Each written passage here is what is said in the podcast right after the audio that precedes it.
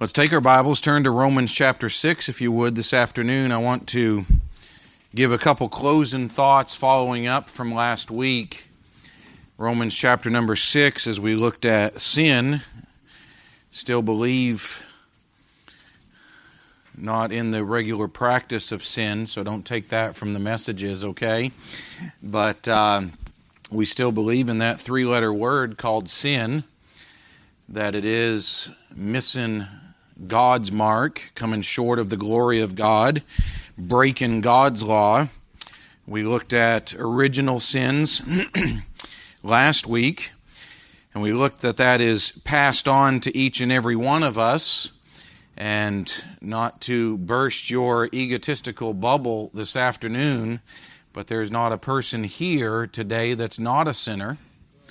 Every one of us have done things wrong before God, but aren't you thankful for His grace and His mercy? And uh, we're so thankful for that. I want to take it a, a few steps further and give, I say some closing thoughts, but it's going to be the message for today, really the closing thoughts on the message last week, um, to be able to finish some things here on the end result and consequences of sin. And I'll start with this statement that sin is really the only thing we, we, we agree to purchase and partake in without acknowledging and knowing the full cost at the beginning. And many times when we do know the full cost, we choose to ignore it and say that it'll still be worth it. There were times because we had to get to a point of making the consequences of disobedience a little bit tougher. That I had one of my children when they were growing up. I won't tell you which one. And, uh, um, but while they were growing up and we were in the process of raising them, okay, how many believe you need to raise up your children? And uh, they just don't automatically get it. And so um, we wish that was the case, but at one point there was disobedience, and they knew the consequences of it, and we provided the consequences of their disobedience, and then got done and asked if it was worth it. To which they answered yes. And so you can probably guess which one that was. And uh, if you're not sure, you can ask their spouse. And so, but I won't tell you which one it was. And, uh, but to which it was answered, yes, it was worth it. That the disobedience and doing wrong. May I say this, and we chuckle at that now. Listen, it was one of those things that the flesh, because it really was funny when that was said, that you're trying not to laugh because now you have to discipline them, and you're laughing like, seriously, you you you really dared to say that to me, and. Uh, we may chuckle about a few things like that, but can I remind us that the consequences for sin is never worth it?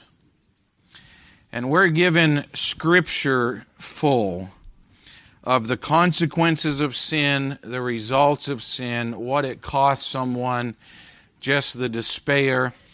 May I say this that ultimately it cost the Lord Jesus Christ his life because someone needed to pay for that sin. And even us being separated from God for all of eternity is not enough to pay for that sin. As we look at this matter, and I want us to see this and I want us to look at it.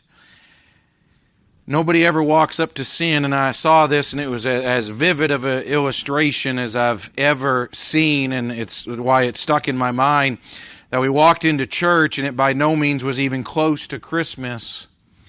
And there was an eight foot table that was down here, not in this church, but in church in Tennessee, that had the most beautifully wrapped Christmas gifts sitting on that table. And the illustration was anybody could come up and he called someone up and said, Would you pick a gift off this table? They were just empty boxes that were wrapped up. But to be able to illustrate this point, when they would grab one of the most beautiful boxes, there was a long string that was attached to it that was hidden back here underneath the table. And as they pulled that out, here come the string. And then at the end of it, it would, it would say, a broken family. It would say 30 years behind bars. It would say, You never speak to your children again. To be able to illustrate the cost, but yet it was such a beautiful package that was wrapped up, and that's how the devil does illustrate it to us and entice us with that. But they never put the price tag right out front. You ever walked into a restaurant and you know you're in trouble when they don't list the price beside it?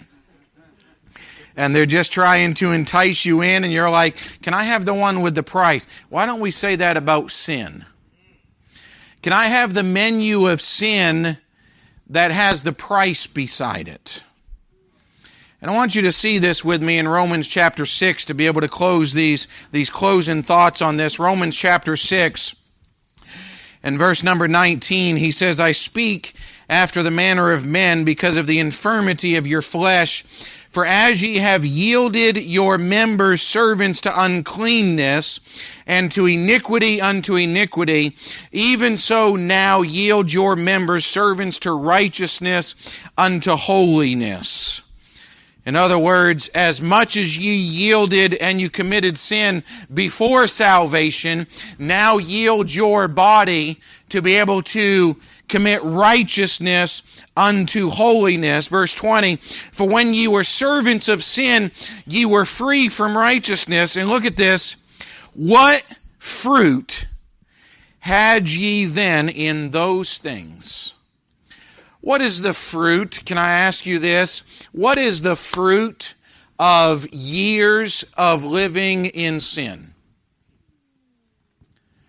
Some that have stepped away from God, some that, as the world would say, they are going out and sowing their wild oats. And may I encourage us that there is not one young person under the sound of my voice that will benefit one bit from going out into this world and sowing their wild oats and trying to enjoy the pleasures of sin. And Paul is saying here in chapter 6, What fruit have ye? And we could have adult after adult after adult that would stand up and say, Here's the fruit of those years living in sin. Here's the fruit. I don't have a family that's together today. Here's the fruit. I can't even remember half of what was taking place back then. Here's the fruit. Here's the, the physical scars of my life. If I could call one preacher up from Western Pennsylvania, he would get up here. Many of you have met him, and he would get up here with a limp because he has a prosthetic leg from halfway down his thigh down to his foot. Brother Roger Napper, and he would tell you about the time that him and his buddies thought it was cool and they're out running around with guns and they're drunk in the cab of the truck and the gun goes off and blows his leg off. What fruit have ye? Families would tell you about being split apart Families would tell you about the filing of bankruptcy and the financial devastation. They would tell you about the, the mental disorders and anxieties that they have now because of addictions that they had while they were out there in the world and never being able to get over that. They would tell you literally about physical scars and markings that are on their bodies that they cannot get rid of today as the fruit of sin. But yet, what another generation will try to tell you is that it's all fun and games. And they don't take you to see the fruit. What fruit had ye then in those things whereof ye are now ashamed? How many here would like to stand up right now I'll start with the ladies. Ladies first. Is there a lady here that would like to stand up and you would like to tell the deepest, darkest secret of sin that you committed in your life, either before you were saved or while you were away from God? Please don't put your hand up because I'm not going to call on you. What man would like to stand up and like to give the deepest, darkest secret that nobody else in the world may even know about, but you know that God does, and you don't want it to be said today. You know why? Because the fruit of that which ye are now ashamed of that in some cases it would be better just to be able to change the name. In some cases it would be better not to come in contact with those people whatsoever, that you see them downtown and it brings back an entire past. And you're thinking, I'd, I'd rather just be able to erase that part of my life. Can I say the reality of that needs to be put out there a whole lot more to be able to deter a younger generation from going out and doing what you now regret?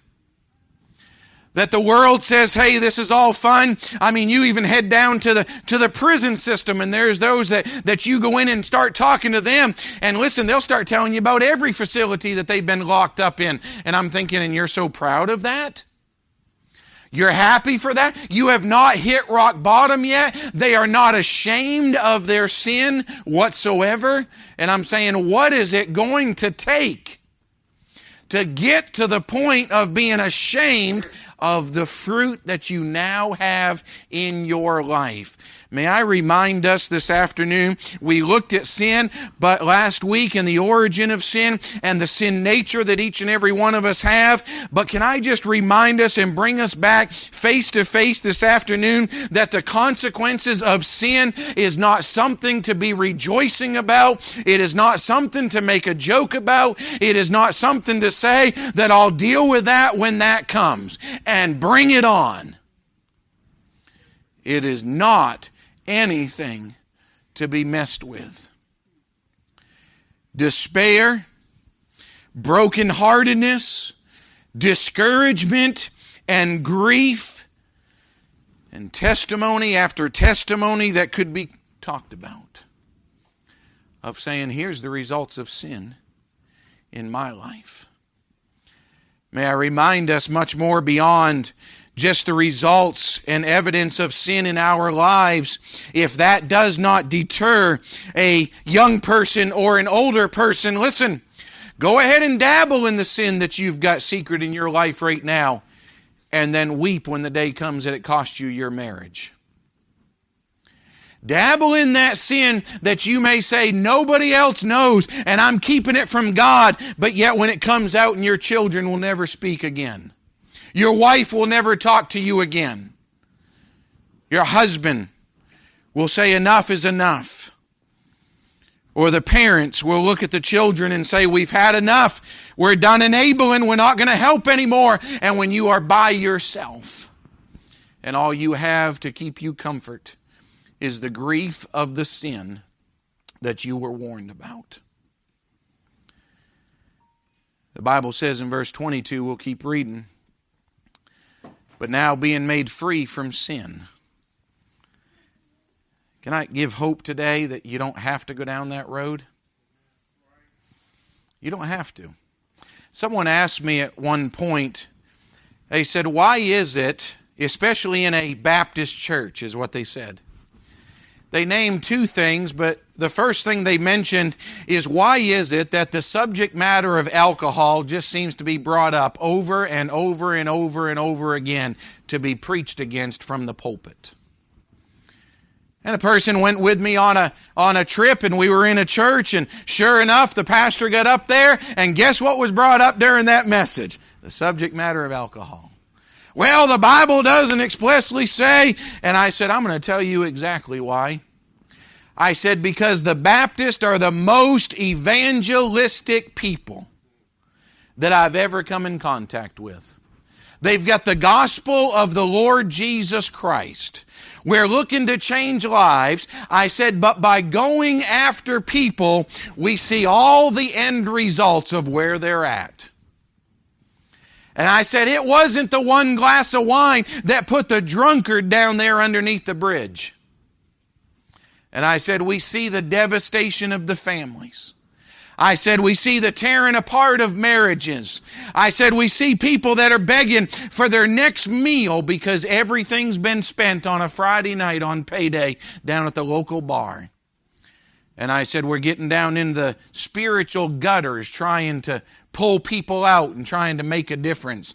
I said, that's why there's so much preaching on it. I said, because drunkard after drunkard after drunkard would say, if I'd never started, I wouldn't be here today. And I said, we give the encouragement, we give the admonition of, listen, you'd better off, listen, just don't even touch the stuff. Don't even go down that road. And you say, well, I can handle it, I can handle it. Listen, you don't have to go down that road today. You don't have to come back 30 years from now and walk back into the church building with all the scars of sin and wonder what everybody is going to say about you walking back in. You don't have to go that way. We were talking yesterday with another pastor, and uh, they were talking about this one couple been in that church about 40, 45 years. I said, Isn't that a blessing? I said, they don't have to go out and get all the scars and the marks and the devastation of sin and then walk back in like it's a badge of honor. Walk in all proud of it. That, hey, I've, I've endured being out in the world. No, the scars that you'll hold on to, listen, but now being made free from sin and become servants to God. Now look at this. Ye have your fruit. Two different fruits that are mentioned here in these two different verses. 21, it's talking about the fruit of those things whereof ye are now ashamed. Verse number 20, 22 says, Ye have your fruit unto holiness. Let me ask you something. What would you rather walk back in with, with all the scars and the wickedness of sin that has beat you down and tore your life apart for the past 20 years as you've lived in sin? Or just saying, I'm going to live for God, and here's the fruit unto holiness. Boy, could we have some older Christians that would testify and be able to say it'd just be better to be able to have the fruit unto holiness instead of the fruit unto being ashamed. How many would just be willing? I want our generations that are here today to be able to see this and to be able to see the testimonies. But how many would simply say today that you'd rather have more of the fruit unto holiness than you would the fruit that you were ashamed of? Would you put your hand up and say the fruit of holiness is a whole lot better? Listen, my hand's up, both hands are up. I'll put both feet up if I could. That it's better to be able to say I want the fruit unto holiness than it is the fruit that you're ashamed of when you go later later on in life. You say, What's going to make the difference? Just walking the straight and narrow and realizing we've been made free from sin. You don't have to go down that path. You don't have to come back in with scar after scar after scar. Because it's amazing, sometimes those wounds completely aren't healed, and sometimes that scab gets pulled off. And as I looked last week about this subject matter of sin, then I come over, we understand in verse number 23, but I wanted to read the preceding verses. We use this for this matter of salvation, and rightfully so, for the wages of sin is death. But the gift of God is eternal life through Jesus Christ our Lord. We look at this matter of death, and that's why the Bible says we must be born again because this physical body is going to die one day. And may I say this that death has been brought upon each and every one of us originally because of sin that was introduced into the world. As soon as a baby is born, and I know they're the cutest little thing to be able to be around the church, and it's wonderful, but can I say this? As soon as they're born, it's a certain number of days till it's appointed that they die. And really, they've just begun to live, but really, their life clock has just started to count down to the day that they take their last breath.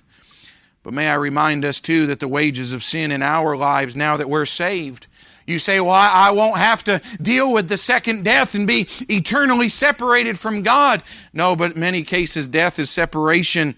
And can I say this and just apply it this way to us? That even with sin in our lives as believers, we can still be separated from God in our fellowship. You see, go over there with me to James chapter number one, if you would. James chapter number 1.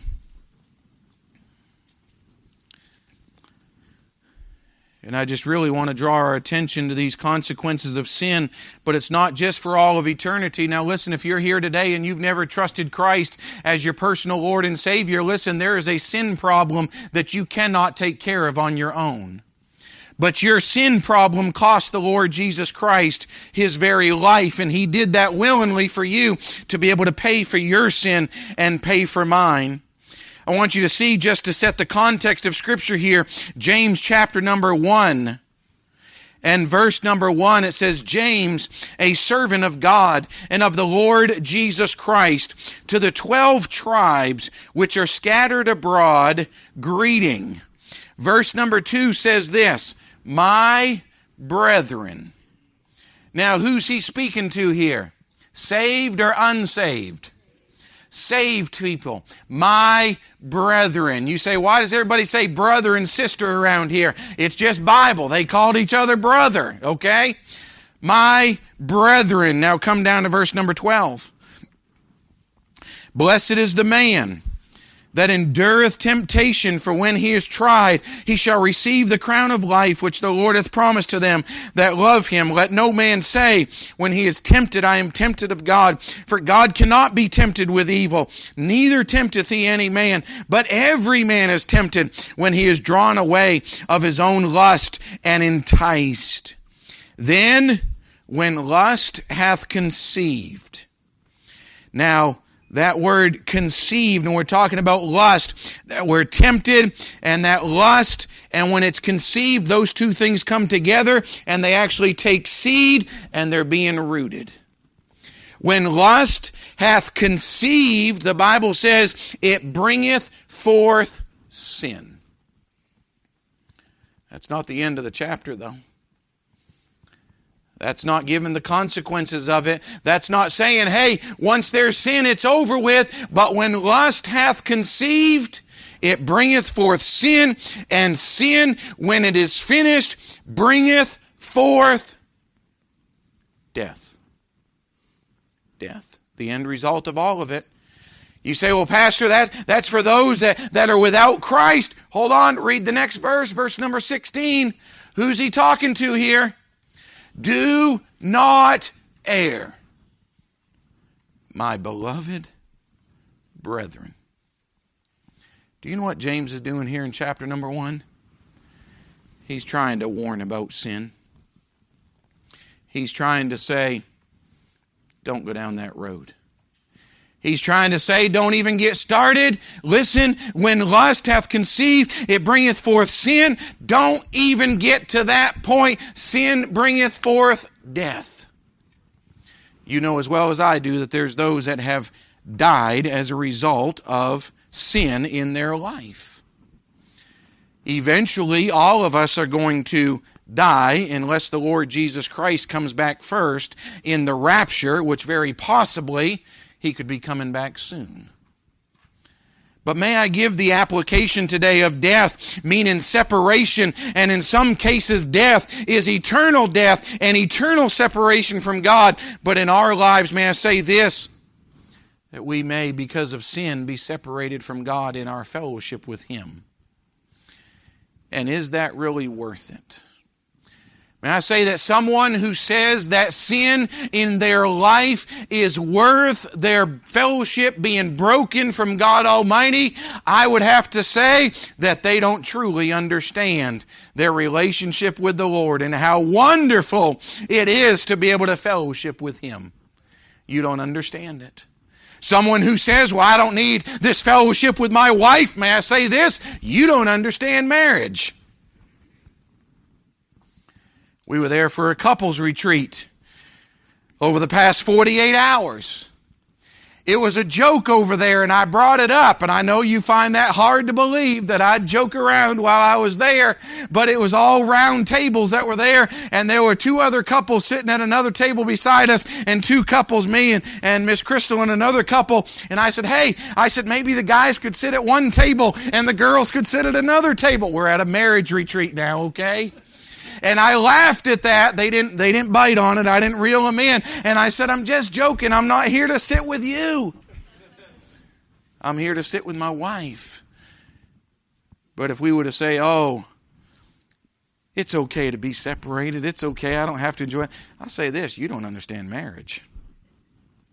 You don't understand that fellowship. You don't understand that relationship. And those that would say that they are willing and happy and satisfied to be able to hold on to sin in their life, they don't understand the true intimacy and fellowship that God so desires in our relationship with Him.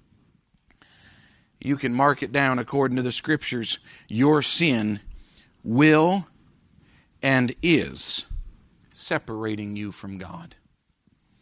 Now, you're still a child of God. I'm not saying that you're eternally damned because of sin that's in your life. We believe, according to the Bible, once you trust Christ as your Savior, you are put in the hand of God, according to John chapter number 10, and you are sealed, according to Ephesians chapter number 4, and no man is able to pluck you out of the Father's hand. No one whatsoever. You're saved for eternity. But I will say this when there's sin there, that separation takes place and that relationship's just not right. You say, oh, the relationship's always the same. Well, you tell me the last time you fought with your husband or your wife, was the relationship the same? No one, no one's going to say a word. I'm not even admitting that I fought with my husband or wife. I'm not even admitting that. Came back after you got things restored and got things right, didn't it? And isn't that so sweet?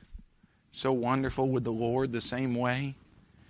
But listen, the consequences of sin, it is not something to mess around with. It cost the Lord Jesus Christ his life because of the sin that you take pleasure in. The sin that I would take pleasure in. It cost the Lord his life because he said, I'm willing to pay for that. What fruit is there? Here, here's what I'd recommend, and I know we don't we don't like to make sins public. But there's some that if you'd walk up and, and, and we'd never do this, you know you, you'd never do it and I'd never do it. That you'd walk up and say, Pastor, I'm thinking about committing this sin. That I'd love to be able to take you to someone who has that fruit in their life right now. And say, before you do that, why don't you come with me and I want you to talk to this person right here and I want them to tell you what you're going to be facing 20 years down the road because of what you do. Well, Pastor would never do. I, I sure wish we could. But that premeditated, we're not going to do that. But I wonder what would happen if we would. Now, Pastor, I'm, I'm thinking about doing this. I'm going to I'm going to get out of church. I'm not going to come anymore.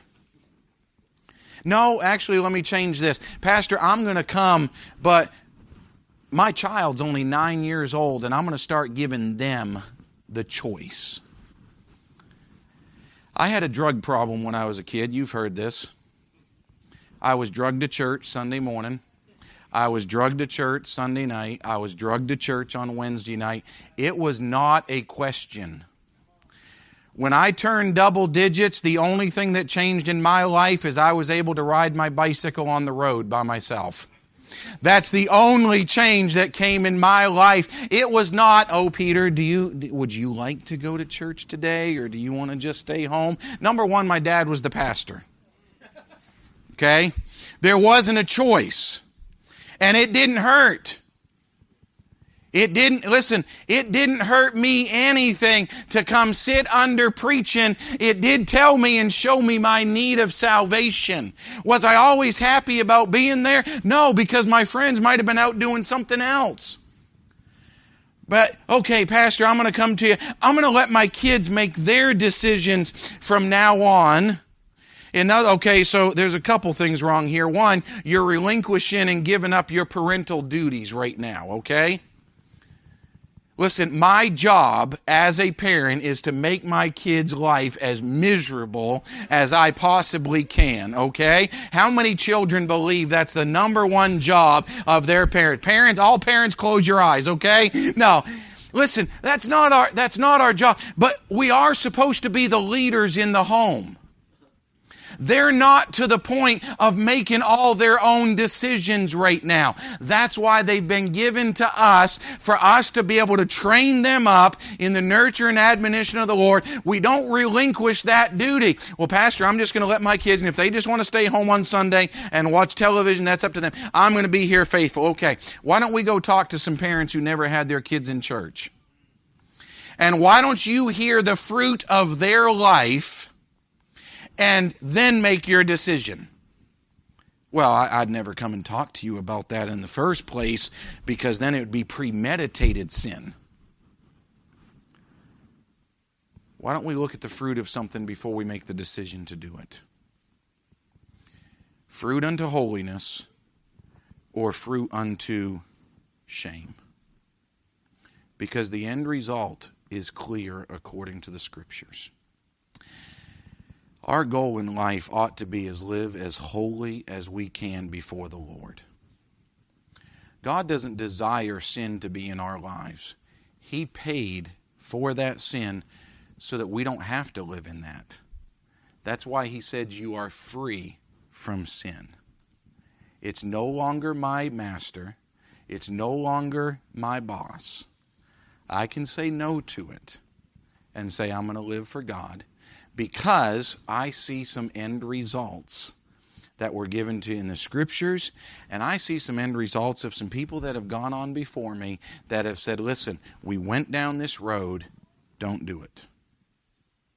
Now, we ought to all be smart enough to be able to understand that, right? If the consequences are out there, but here what's our number one? It never happened to me. I've got a better relationship with my kids than what they had with their kids. So then we just added pride to it, okay? Well, it'll never happen to me. It would never happen to my marriage. I'm strong enough that this won't happen. There is not one person you read through the entire Bible you talk with every person. There is not one person I've ever talked to that was stronger than the sin that defeated them. But at the beginning, they thought we can dabble a little bit. Yeah, we're not going to go too far. We're just a little bit. Now, the consequences of sin.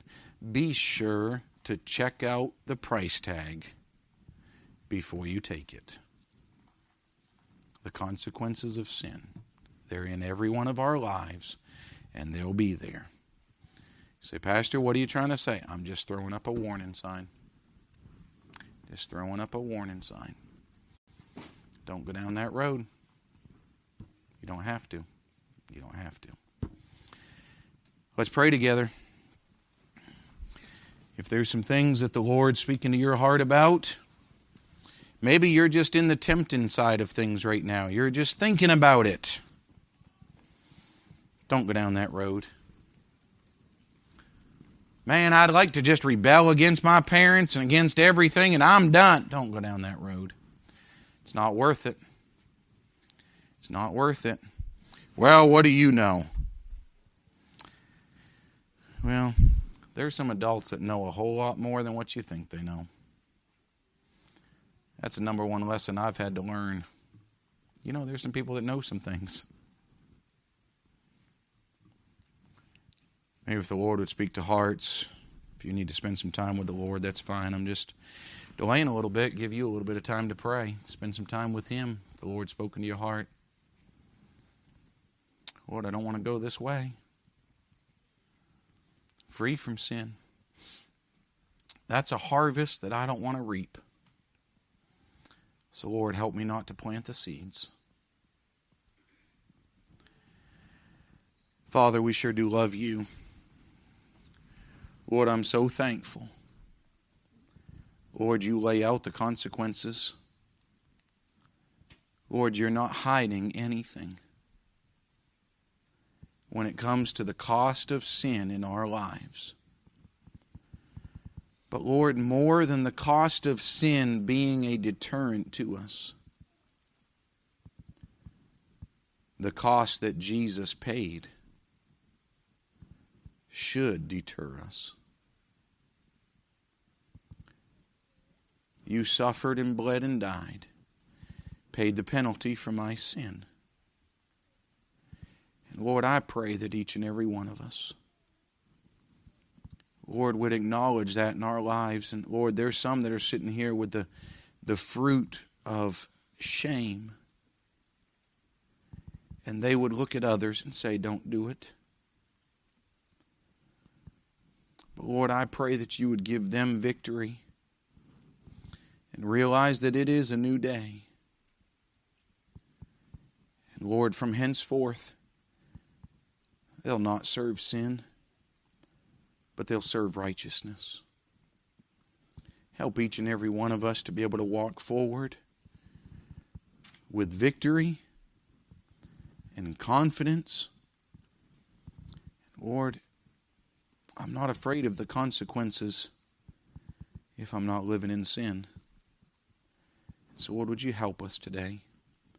Help us to live right before you. And we'll thank you for it now. Thank you for giving us the Holy Spirit to be able to convict us. Thank you for giving us the Word of God to be able to instruct us. Now, Lord, I pray that we'd listen. In Jesus' name we pray. Amen. Amen. Just some closing thoughts. That would have been point four last week. And so, just some thoughts. You know as well as I do, you sit back and you look at someone making that decision. Sometimes you want to walk up and just slap them upside the head. Question was asked yesterday. They said, How do you help someone who you've confronted and help, tried to help with their sin and now they're angry at you?